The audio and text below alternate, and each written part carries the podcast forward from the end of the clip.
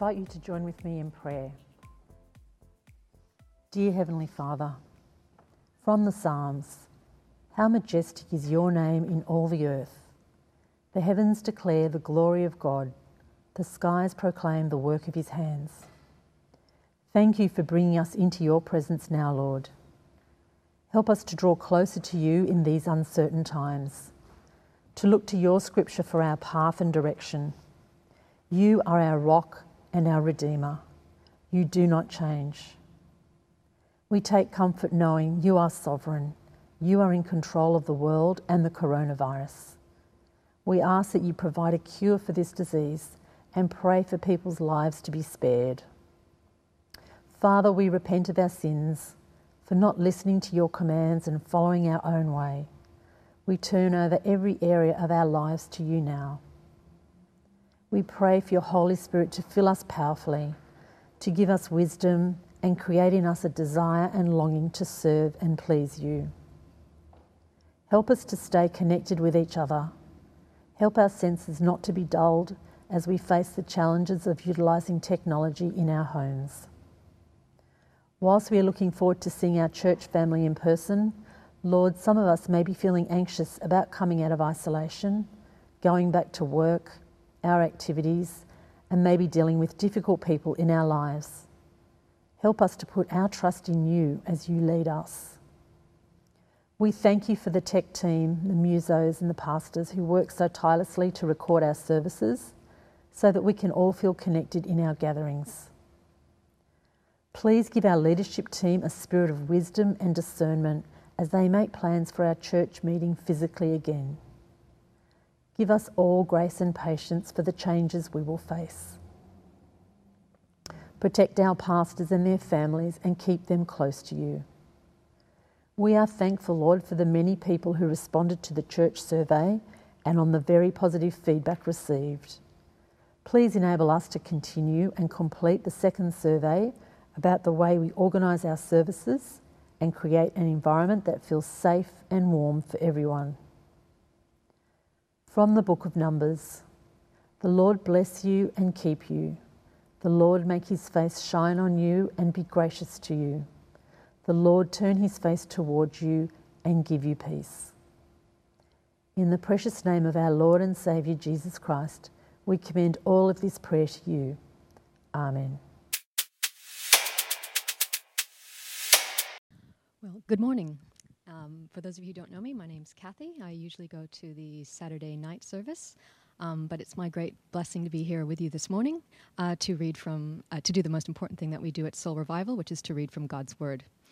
Uh, today we're starting a new series in Proverbs, and um, if you'd like to take your Bibles or your Bible app and open it up to Proverbs, fittingly, we're starting in chapter 1. So uh, so Proverbs 1, verses 1 to 7. The Proverbs of Solomon, son of David, king of Israel. For attaining wisdom and discipline, for understanding words of insight, for acquiring a disciplined and prudent life, doing what is right and just and fair, for giving prudence to the simple, knowledge and discretion to the young let the wise listen and add to their learning, and let the discerning get guidance. For understanding proverbs and parables, the sayings and riddles of the wise. The fear of the Lord is the beginning of knowledge, but fools despise wisdom and discipline. Well, hello, friends. It's great to be with you today. Uh, my name's Paul, and it's my pleasure to start looking at a whole new series with you um, as we look at the, the book of Proverbs, just the very first part of that book. But before I do with that, um, let me ask you, ask you a question. Have you ever found yourself in the surf being pulled by a strong undertow? You know that feeling. Um, you're out in the waves, having a great time, bobbing over the waves, and after a little while, you look back over your shoulder and you go, "Oh, I've actually drifted a fair way down the beach," and you haven't even noticed that that that tow until you turn around and start working against it and think, well, there's actually quite a, a big effort to get back. And you have to work back and work back and work back. And then if you can get back between the flags, then you're mindful of how much effort it takes just to stay still in that spot and to stay in the safe spot. Living in the world as a Christian um, is like swimming against a strong tide. The world is always trying to squeeze us into its mould, uh, more than we would realise. And the book of Proverbs comes here at our time of need uh, as a help to us because it's teaching us practical wisdom as we live in this world. It's a type of wisdom that's actually just so lacking in today's culture. We live in a world that's addicted to the shallow image over real substance, to just the sound bite rather than sustained argument. Our world prefers the quick fix rather than the in depth uh, and the long term. And isn't it oh so easy? Just oh so easy for Christians and the church to simply mirror the trivialized mind of our age. And Proverbs calls a spade a spade. It says that type of thinking is foolish. The call of Proverbs is simple embrace wisdom and reject foolishness. And so, with that, that begs the question I mean, how do we stand against the tide? How can we foolproof our life? And the good news is that you can be transformed. With God inside us, He can transform us from the inside out. So, with that in mind, why don't we pray to that end? Let's start by praying to God that He would help us to change and become more wise. Let's pray. Dear Heavenly Father, we do thank you for your word. Uh, we do admit that it's just so easy to drift with the tide and to drift away from you. And so, as we come before your word today, Lord, we pray that you would give us hearts to obey, to not be simply hearers of your word and then ignore it, but to, but to change and to follow you uh, and your wise teaching in all that we do. And so we pray this in Jesus' name. Amen. Well, Proverbs, as I said, is a helpful book in more ways than one, and it starts by just explaining exactly what it's on about. So have a look at verse 2 here on the screen. Verse 2 For gaining wisdom and instruction, for understanding words of insight, for receiving, in, for receiving instruction and improvement behaviour, for doing what is right and just and fair, for giving prudence to those who are simple, knowledge and discretion to the young.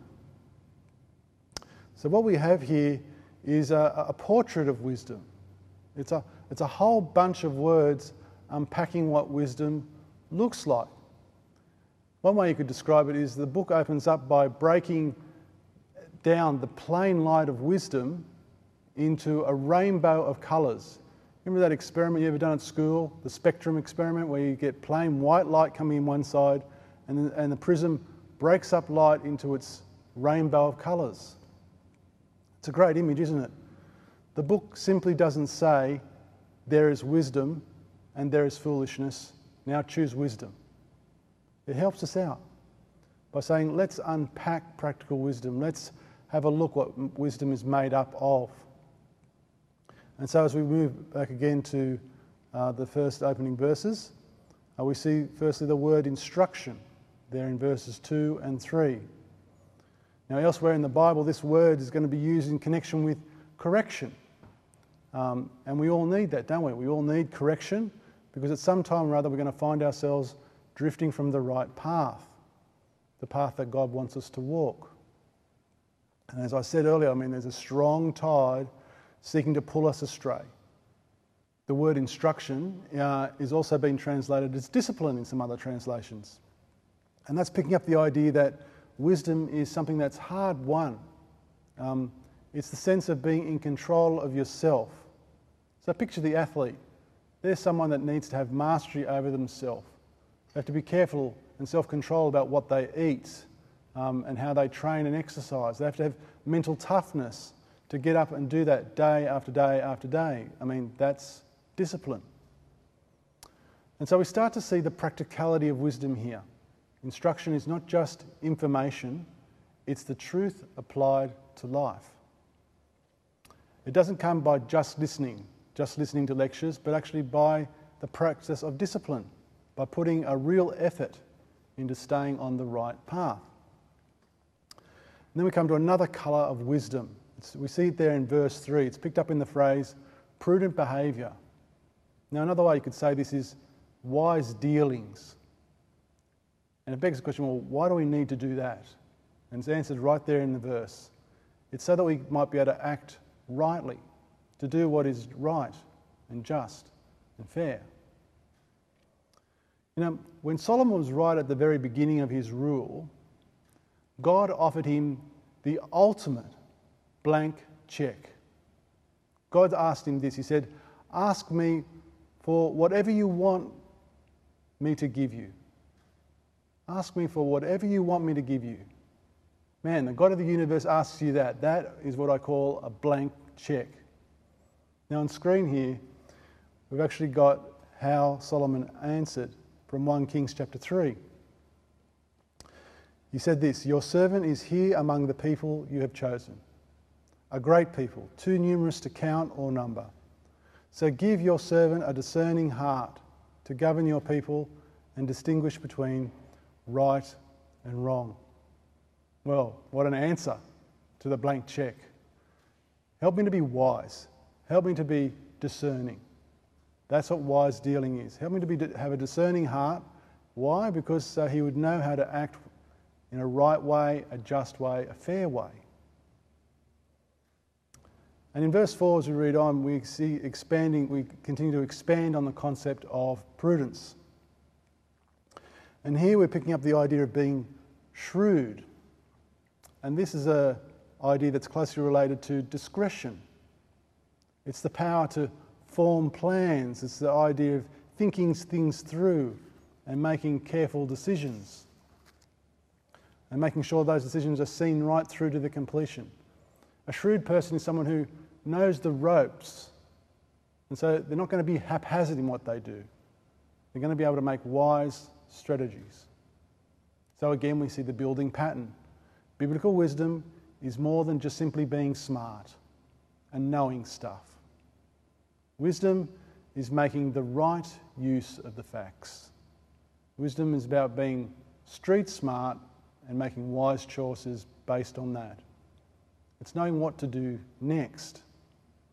As I said, there's a big difference there between knowing stuff and being wise. Take the story of Jim Fixx. Now, here's Jim Fixx. I didn't make up his name, he's a real guy. In America, um, he was the inescapable face of jogging in the 1970s. A real guru. He was on TV commercials everywhere. He wrote best selling books about jogging, like The Complete Book of Running. He's a real expert on jogging and running. In 1984, he went out for a jog he fell down dead of a heart attack. It turned out that Jim had a serious cholesterol problem. And it just isn't wise to combine jogging and clogged arteries. It's not wise at all. Jim knew a lot about jogging, quite the expert, but he didn't integrate those facts and that knowledge into an effective life strategy moving forward. Prudence doesn't want us to be jogging with a cholesterol problem. So, prudence is making wise judgments in light of the future, having an eye for what is coming, what's ahead. And so, well, there it is a very brief portrait of wisdom. And as we've seen, there's, there's a few of its different colours. We've seen how practical wisdom is. It's not something mysterious. It's not something that can only be attained after years and years of meditation on top of a mountain. Biblical wisdom is worked out in everyday life. It's discipline. It's taking control of our everyday lives. It's careful planning for the future. It's developing discretion so we'll know what is right and just and fair. Wisdom is truth applied to life. And so we see that wisdom is not just the accumulation of knowledge. Uh, we've seen that you could be very smart, uh, but not very wise. And this is clearly picked up in the key verse of Proverbs, really, in chapter 1, verse 7, here on the screen. The fear of the Lord is the beginning of knowledge, but fools despise wisdom and instruction. So, again, the big question is do you want to be wise? Well, the fear of the Lord is what comes first, it's where you start, it's what is of greatest importance. The phrase that the fear of the Lord comes at the very end of the book as well. So, this whole concept is like a, a bookend to the whole collection of wisdom. Now, the fear that's being spoken of here in this verse is not to be thought of as um, you know, craven terror, fear, like uh, horror. No, it's here, it's an attitude, an attitude of proper awe and reverence, respect for the infinite God who makes and keeps his promises. In other words, the fear of the Lord is actually really letting God be God in our lives. And so there's this very strong link between wisdom and a right relationship with God. But friends, the starting point is with God and His Word. The starting point is with God and His character, His truth. That is what's going to open up the path to wisdom. It's not going to start with my bright ideas, my biases, my, my preferences. It starts with God.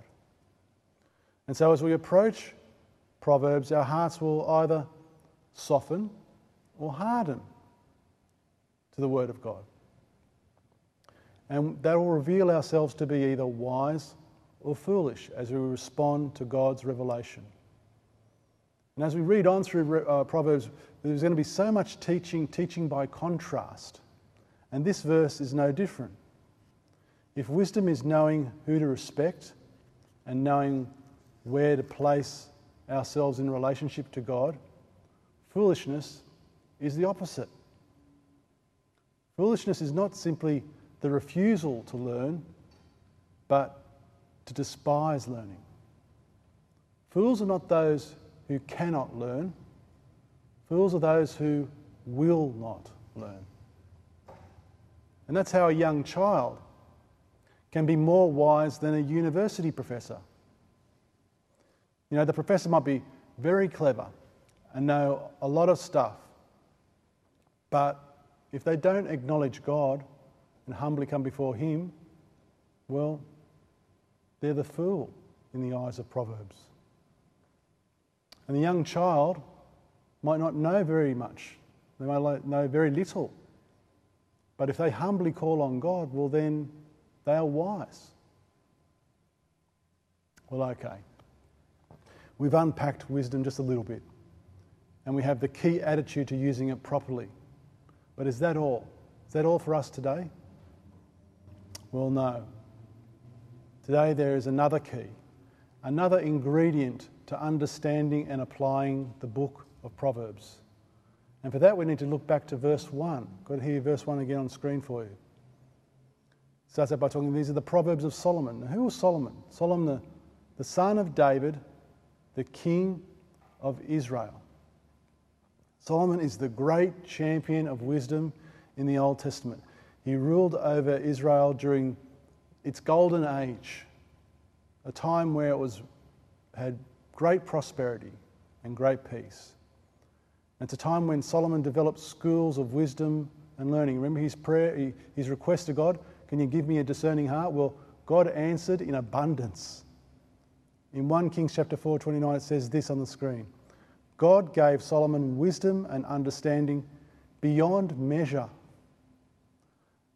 and breadth of mind like the sand on the seashore. Now that's pretty immense.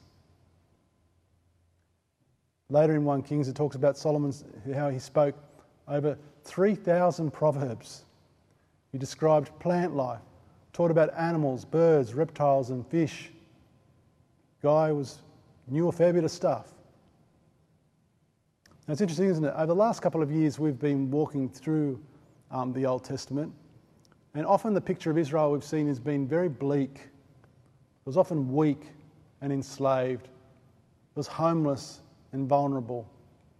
But in Solomon's time, Uh, Israel is now a great kingdom and sought out by the nations as a great source of wisdom. And so in 1 Kings chapter 10, we actually see one of the high points of the Old Testament as the Queen of Sheba seeks out Solomon, seeks out God's king. And in the Bible, there is this um, tight connection between Solomon and wisdom. And it's developed more broadly into the connection between God's king and wisdom. So, if you lived in Solomon's time and you wanted to get real insight into life, if you wanted to know how you could best live life, well, you would go to Solomon. You would go to God's appointed king. He was the one from whom wisdom would come. Now, the tragedy is the vast majority of kings that followed Solomon were complete duds. And Solomon himself, well, he dropped off pretty quickly himself as well. But the Old Testament doesn't give up on this connection between God's king and wisdom. Have a look at the way Isaiah looked forward to God's king. In chapter 11, verse 2, I've got it here on screen. And the Spirit of the Lord shall rest upon him, that's God's king, the Spirit of wisdom and understanding, the Spirit of counsel and might, the Spirit of knowledge and the fear of the Lord. This coming king will know what's what in life. He'll know what proverb to reach for. He'll know how to foolproof your life. So it's no surprise, isn't it? When Jesus steps onto centre stage in history, that wisdom simply oozes out of him. That's one of the reasons why people flock to him. Yes, they were flocking to him to be healed and they were, they were in awe of the miracles, but they also knew he had so much to say. Men and women, boys and girls, they would keep seeking Jesus out all the time, asking for help, asking for advice, asking for direction. Now, listen to how Jesus himself speaks from the Gospel of Matthew. Jesus said this The Queen of the South, remember her? She will rise up at the judgment with this generation and condemn it. For she came from the ends of the earth to hear wisdom of Solomon. And behold, someone greater than Solomon is here. I mean, that's an extraordinary thing for Jesus to say. Jesus is saying, do you remember that Solomon guy? How wise he was? I'm better. And this is taking us to a special place. This is taking us to a special place on how to foolproof our life. See, the purpose of the book of Proverbs is to help us to live life well. And it's going to bring before us lots and lots of observations about life. And we've been told the key attitude of humility before God that's going to help us to understand and apply these proverbs. But now, in the light of Jesus, we see that the key to foolproofing our life is linked to God's King. Wisdom, instruction, prudence, and learning, they'll, they'll all flow from God's King. To put it more simply, Jesus Christ knows best. Jesus knows the best all the time. It's so simple, but also so profound.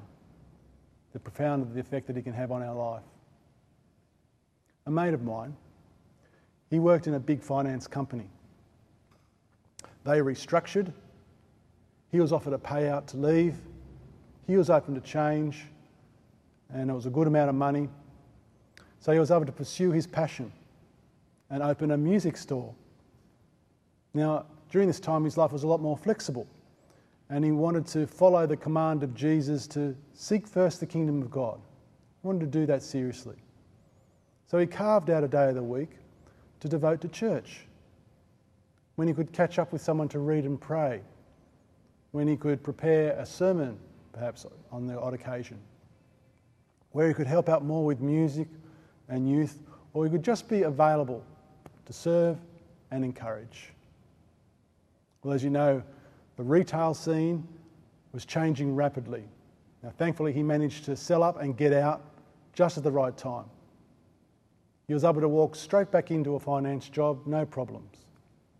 But he set a condition. He said he wanted to work a four day week. Company said, Well, we've got no problem with that. Just means 20% pay cut in wages. He said, No worries, I'll take it. Now, my mate, what he did, it's not rocket science, but I reckon Proverbs would describe my mate's choices as being wise, prudent, and discerning. All of it was simply doing what God's king had said to do put first the kingdom of God. So, do you want to foolproof your life? Just start by doing what Jesus says to do. Why on earth would we not do that? For even though Solomon's wisdom and understanding were beyond measure, how much greater is the wisdom and understanding of Jesus? Jesus is the giver of true wisdom. And it's important to hold on to that because, to the ears of the world, much of what Jesus has to say sounds completely foolish.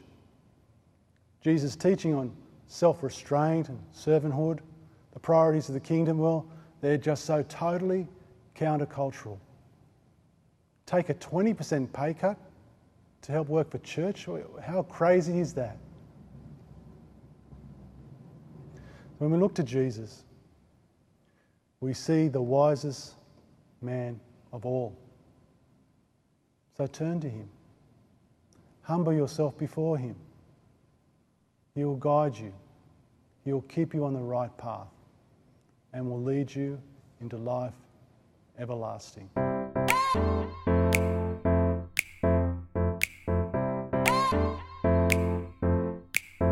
Thanks again for listening to the Soul Revival Church podcast. Uh, just a reminder if you want to watch any of these services that we hold live, you can go to soulrevivalchurch.com and you can see all the gatherings up the top of the page. And you can choose any one you wish. It can be on Friday, Saturday, or Sunday. Thanks again, and one way.